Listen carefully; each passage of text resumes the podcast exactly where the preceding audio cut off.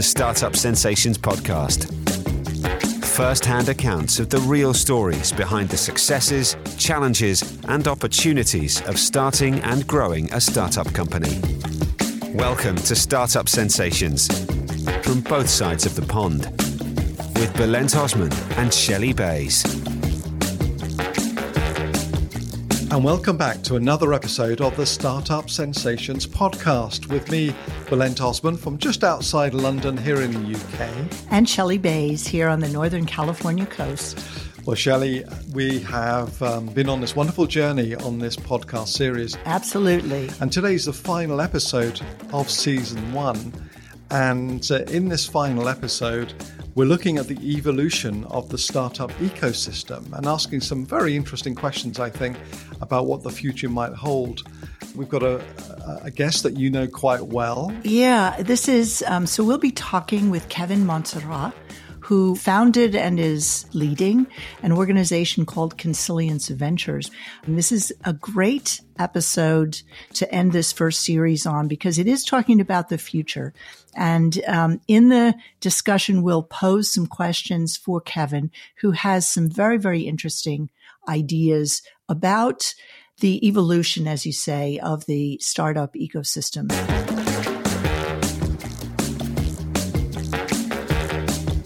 Well, hello, Kevin, and welcome to the Startup Sensations podcast. We're really excited to have you. How, how are you today? I'm doing well. I'm delighted to be here. Thank you. I'm going to jump in because I'm the one that knows Kevin, and he has kind of an amazing background. I'll give you a chance to kind of kick it off and tell us just a little bit, how did some of the things that you did in your early life, you know, boxing and firefighting and some of these things, how did that kind of get you set up for this very interesting role you're playing now with Consilience Ventures? And we'll get into more of that later. But talk about some of your early experiences and how they shaped who you are today. Yeah, so, well, boxing was long ago, Shelley. I mean, you don't make me, laugh, you know, look like as if I'm uh, I'm still ready to go, you know, on a fight. I'm uh, far from it, you know. Okay. This was uh, almost almost fifteen years ago. It, actually, it is fifteen years now. I guess... Uh, What brought me into what I do today, if that's your question, and how I got there, it probably is curiosity and uh, maybe enough critical thinking to realize that things can be improved instead of just, uh, you know, accept the norm and the status and cope with the problem. I just like to apply some curiosity and thinking and talk about it with friends, um, see whether other people, yeah, so I don't know, it's just, um, it's just happened naturally. Not liking the status quo, you know. So you were with Microsoft, which probably, I'm guessing, got you into this whole ecosystem of startups and investment and accelerating companies and all of that. But you had this background that said, I can take a risk. Yeah. So you then worked for Microsoft. Yeah. And that looks to me like kind of your launch pad. So how was it working for Microsoft and, and what was it you learned there? So I was hired as a marketing manager at Microsoft for Microsoft Ventures at the time. This is two thousand fifteen. And um, basically the job was like, you know, we need to find great entrepreneurs. We know that great entrepreneurs are looking for great V Cs. So build relationships with V Cs. We know that V Cs, they also work with network of angels. And so go and build a network of angel investors. Oh, and by the way, we need to talk about our program because our program is changing from doing A B C to doing something completely different now. And so we need to make sure the market understands it. Oh, but by the way, um, the program is heading in this direction and the market looks like this. Uh, how do we position Microsoft in this very uh, competitive landscape of accelerating startups? Because back in two thousand fifteen, sixteen, incubators, accelerators were growing like mushrooms. And so we had to position Microsoft in such a way that was resonating with entrepreneurs because it's it's a competitive landscape. So it was uh, it was more, uh, I mean, this, this, this was the job. I was hired as a marketing manager, but I ended up doing pretty much everything that needed to be done to Um, find great entrepreneurs, support entrepreneurs um, through throughout the program, after the program, facilitated um, uh, interactions between corporates and entrepreneurs, traveling to talk about how you run programs. So it's just, there's no job description, if you like. It was a little bit of everything. Yeah, exactly. When you say great entrepreneurs, so how did you, I mean, this is one of the key questions, you know, how do you judge a great entrepreneur? What do you look for, um, or what did you look for in terms of, of these people that you finally chose for the program? Yeah, I think I think great entrepreneur uh, is is a very loose definition, because in reality, it's what great means to you, um, you know, and what great what great means for a V C is very different from what lo- what great looks for Microsoft Ventures and accelerators at the time. So at the time, uh, we were looking for B two B companies only. Um, and we were also looking for companies that would be able to work with Microsoft clients, right? Right. Because we were pushing at the time uh, Microsoft Marketplace, and we needed to have those companies adapt uh, and adopt uh, Azure. Uh-huh. And so the criteria that we were looking for were, is this B two B? Does that resonate with the Microsoft long-term strategy? Are those people credible enough so that we can put them in front of people with decision power? Okay. Um, do they have cash flows? Uh, are they going to be able to raise money if they are if they if they are um, not profitable or not making uh, any revenues? Um, so yeah, just uh, the pure objective was not return on investment. Unlike a V C who would look at a company and say, well, how, you know, can I put one and get three out of that, or ten out of that? That was not the that was not the strategy. The strategy was: is this a business that has legs? Does the technology make sense? Has anyone done that? Can Microsoft put its um, brand on the line with this? That's interesting, because when one deals with a startup with the view of acquisition by a huge company or a known name or whatever, one might use different criteria in judging that company than one might use if one was not associated at all with a corporate entity. Yeah. So, you know, now you're not associated with a corporate entity as in a Microsoft or a name like that.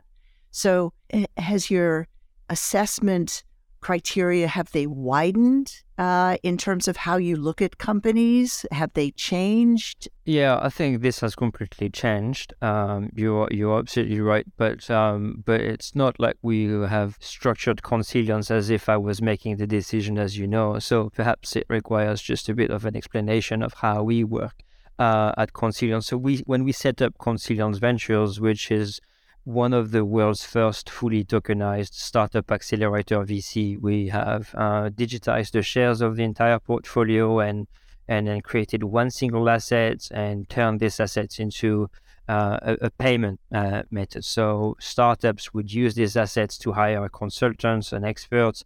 Uh, and then uh, if the startup have uh, more uh, more uh, shares of the portfolio than what they can spend within the network, they could sell it to an investor, and then the investor is basically getting a fraction of the portfolio by way of doing so.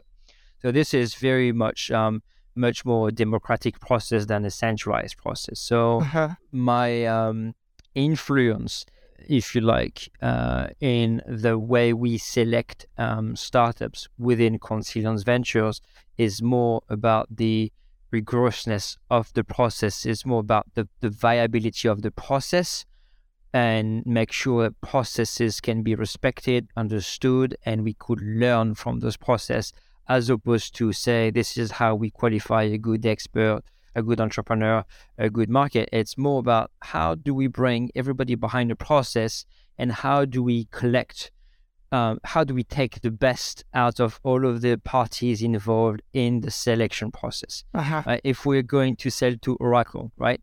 If this company is going is using Oracle as uh, a, a, a distribution partner, you know, do we have somebody who has done that before in our network? Do we have somebody who can say with confidence, I have done that in the past. I know where the uh, I know where the friction is. Uh-huh. Look, I don't have money to invest in your business, but I have value. Can I be paid with the shares of the portfolio? This is all of that logic that we've implemented within Consilience Ventures, because there are two different school of thoughts, maybe more, but just to be a bit simplistic here, there are some people who believe they know, and there are some people who accept they don't. You know, we, I'm very much on the camp, you know, of the people that don't know. You know, I don't believe in what I do. I only believe in what I can learn from what I will do, right? A very, very different, very, very different pro- process. So um, I'm a macro. I've got an economic background, and I, I think macro all the time. I, I do not believe in expertise. I believe in learning. I believe in process. And I believe in micro trends uh, more than that are much more influential than anything else. And so, of course, you can have somebody who can be a genius or an expert in stem cells, or somebody who understands everything about, you know, a certain type of cancers. Yeah, they have done lots of research. They are very, very, very narrow. That's valuable, but that's not what makes a company successful in most cases. And so, so I'm a much more uh, I'm, I'm a macro person. And then I look at things in the macro context all the time.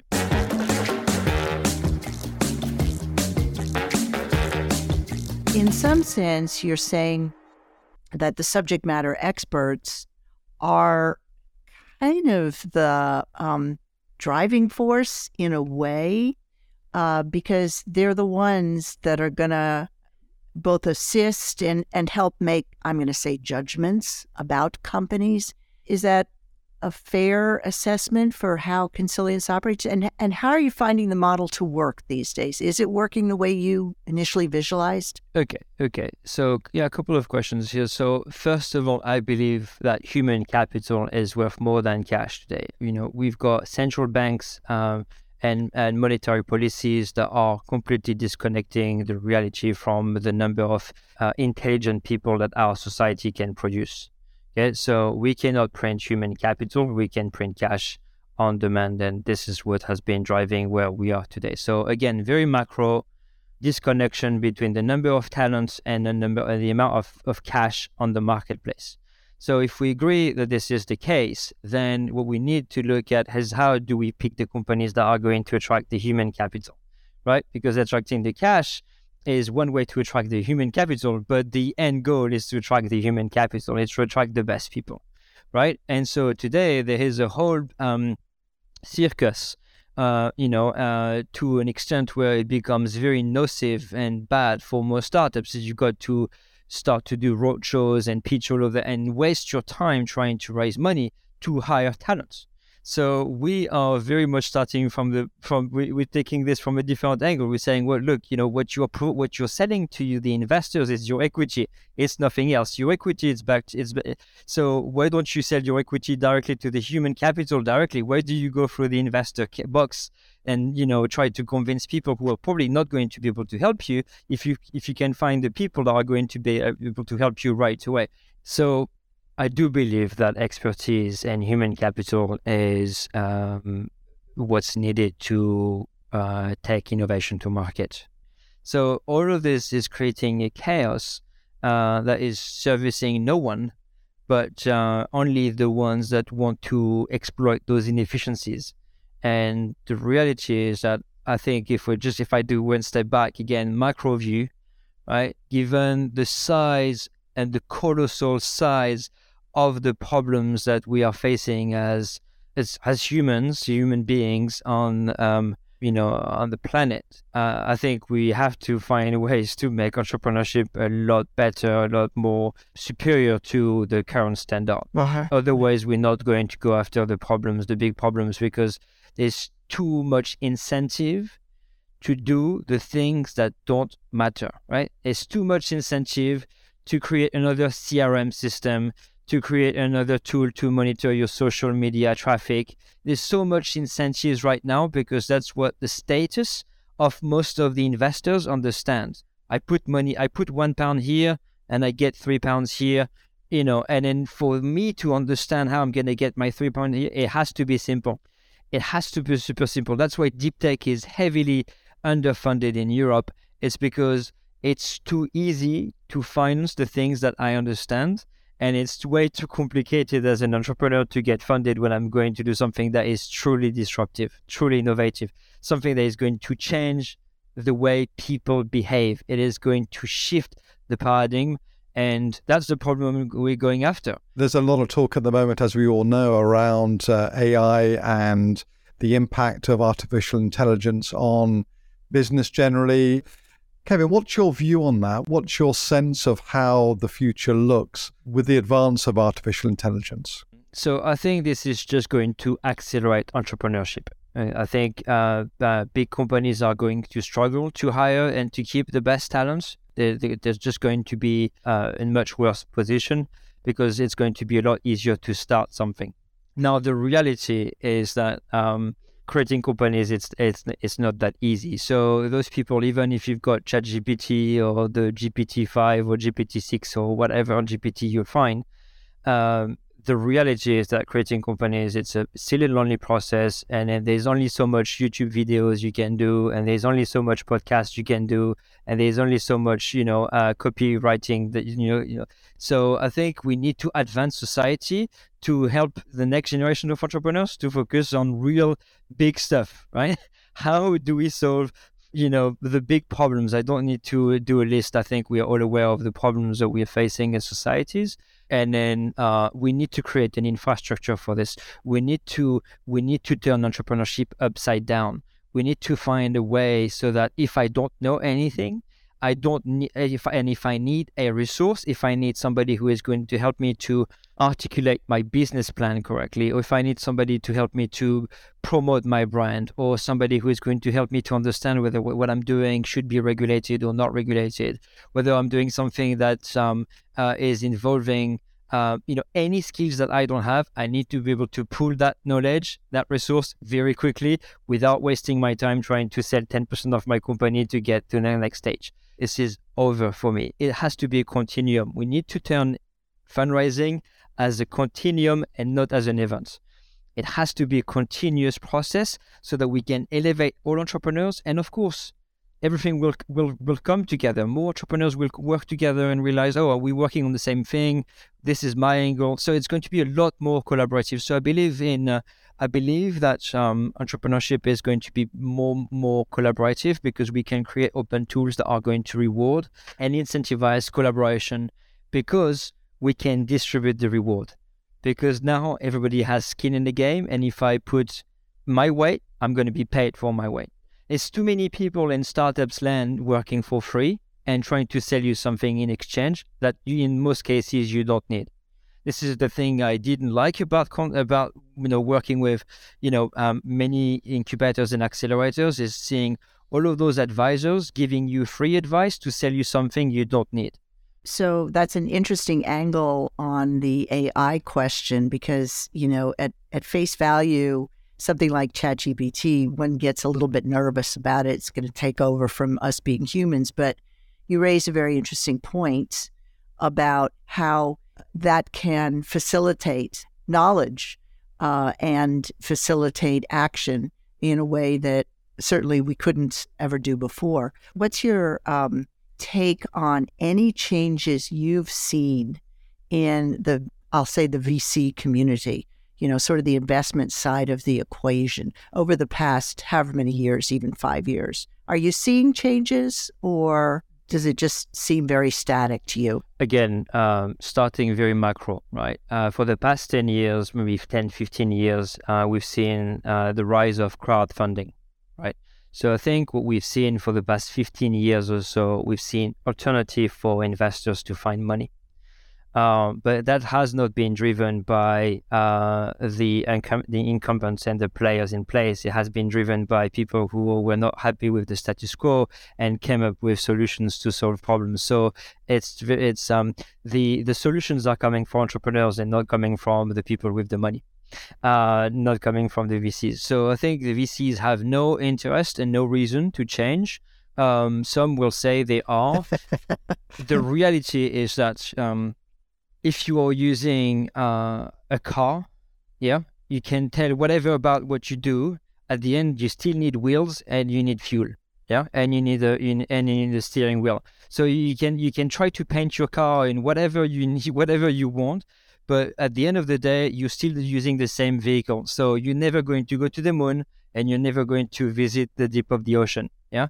And so uh, this is the this is the big, big difference here. I think right now with A I, we are going to be able to explore areas we've never explored before, because people are going to get to the same results a lot quicker, and we're going to be able to dig.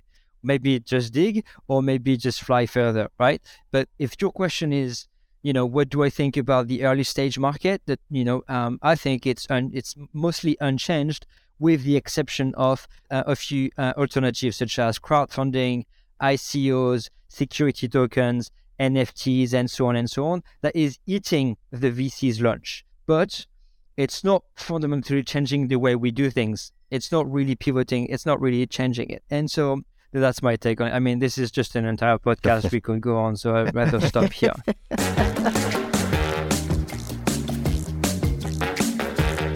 How do you counsel new entrepreneurs? What do you, do, do you tell them these are the top three things you want to think about um, as you move forward with your with your company? So as Consilience Group, we don't work with entrepreneurs anymore, because impacting one entrepreneur at a time, it's not how we're going to impact millions of entrepreneurs in the next ten years or so. So what we are doing is we're going through existing nexus. So we're going directly to incubators, accelerators, and venture studios, emerging managers, and uh, kind of um, uh, small Ps, and we're telling them there is a way where you can be far more efficient, far more liquid, align your entire ecosystem with yourself. You can bring all of that network on your balance sheet. LinkedIn doesn't count in my account. If I go to my accountant right now and I say whatever connections I've got, my accountant is going to say I'm not putting this as a, as an asset,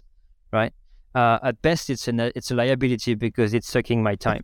Whereas I can use my network, and I think, Shelley, you know, we have powerful networks, but the problem is that right now is no platform to maximize the value we can derive from our network and create for our network, because it has to be both way. It has to be um, a two-way street. You give as much as you as you take, and it has to benefit everyone.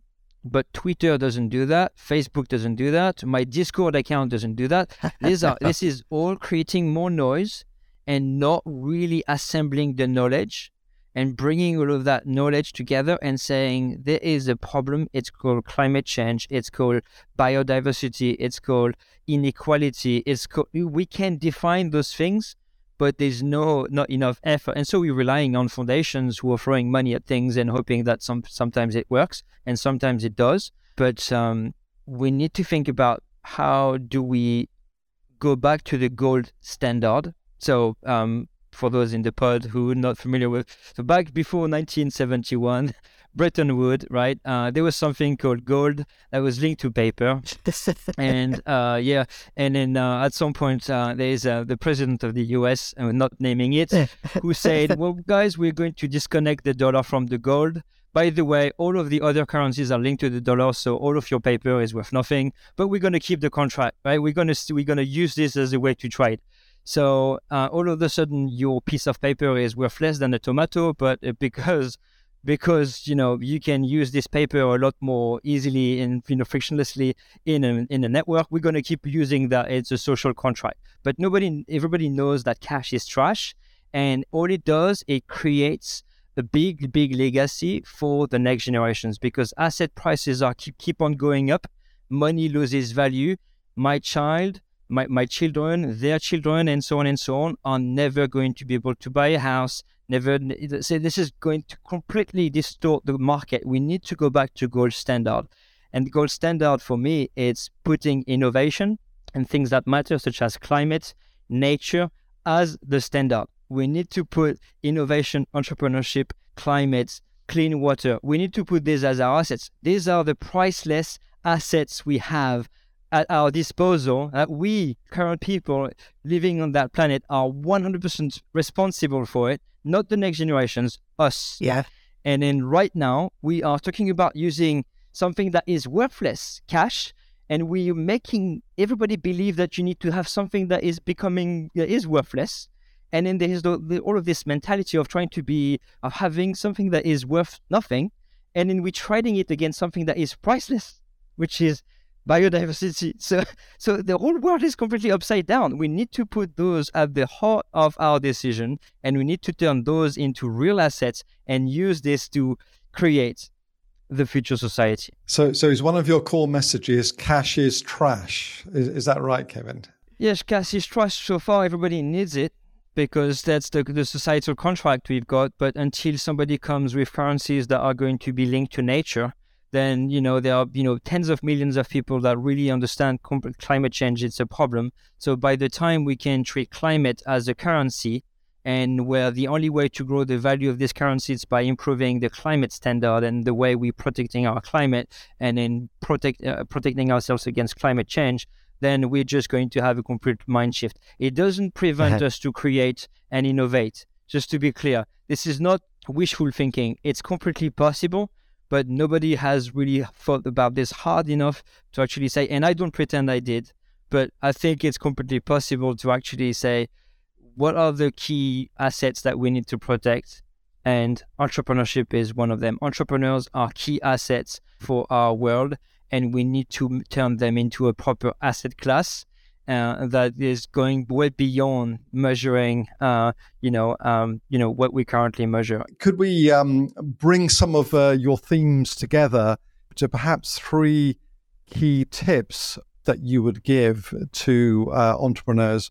The most uh, basic, I think, the one that everybody would agree with is, you know, focus on what matters for the business, and what matters to the business is your clients. And so try to be as close to the clients as possible. And if you've got clients, then you should be able to find the money you need if you are burning more than what your current clients can give you, right? That's the reason why we need to raise money. And there's no there's no issue raising money. And And just to be clear, I've got nothing against venture capitalists or V Cs. Every, there's a game and everybody plays the game, and that's completely fine. Um, a second uh, maybe tip for entrepreneurs is that you've got to get started. There's no way you can learn this from a book. So um, learn it, and uh, do not pretend you know. Just try to be humble about it. You know, push your ego, your ego aside, and, you know, follow what you deeply believe, and, you know, Follow follow your core values and what you you know what you'd like to pursue, and you and as as you as a business, but also you as a human being. But you've got to get started. And the third, I guess, is just an extension of the of the second point uh, as advice is um, never surrender. You know, if you want to see the world, um, you know, in a certain way, just just do everything so that it will happen. And uh, if you have the ability to bring the people behind you, or alongside you even, shall I say, and uh, hopefully you'll be successful. And uh, in any case, you're successful, because even if you're not going to be richer and eventually poorer at the end of the process, you're going to be so much better as a human. Yeah. You're much, you're going to be a much better person on the other hand of the process, which is what matters in the end. You are the asset, not your equity. That's a great line and a great point to finish on, uh, Kevin. In fact, there have been a couple of good lines in this particular conversation. Cash is trash. We've got to probably talk about that um, again at some point. And uh, look, Kevin, you, you, you've been you've been brilliant on, on the show. Thank you very much for for sharing all your thoughts and your theories and your uh, emotions and your passion. No, thanks for having me. It was a pleasure. Take care. Thanks.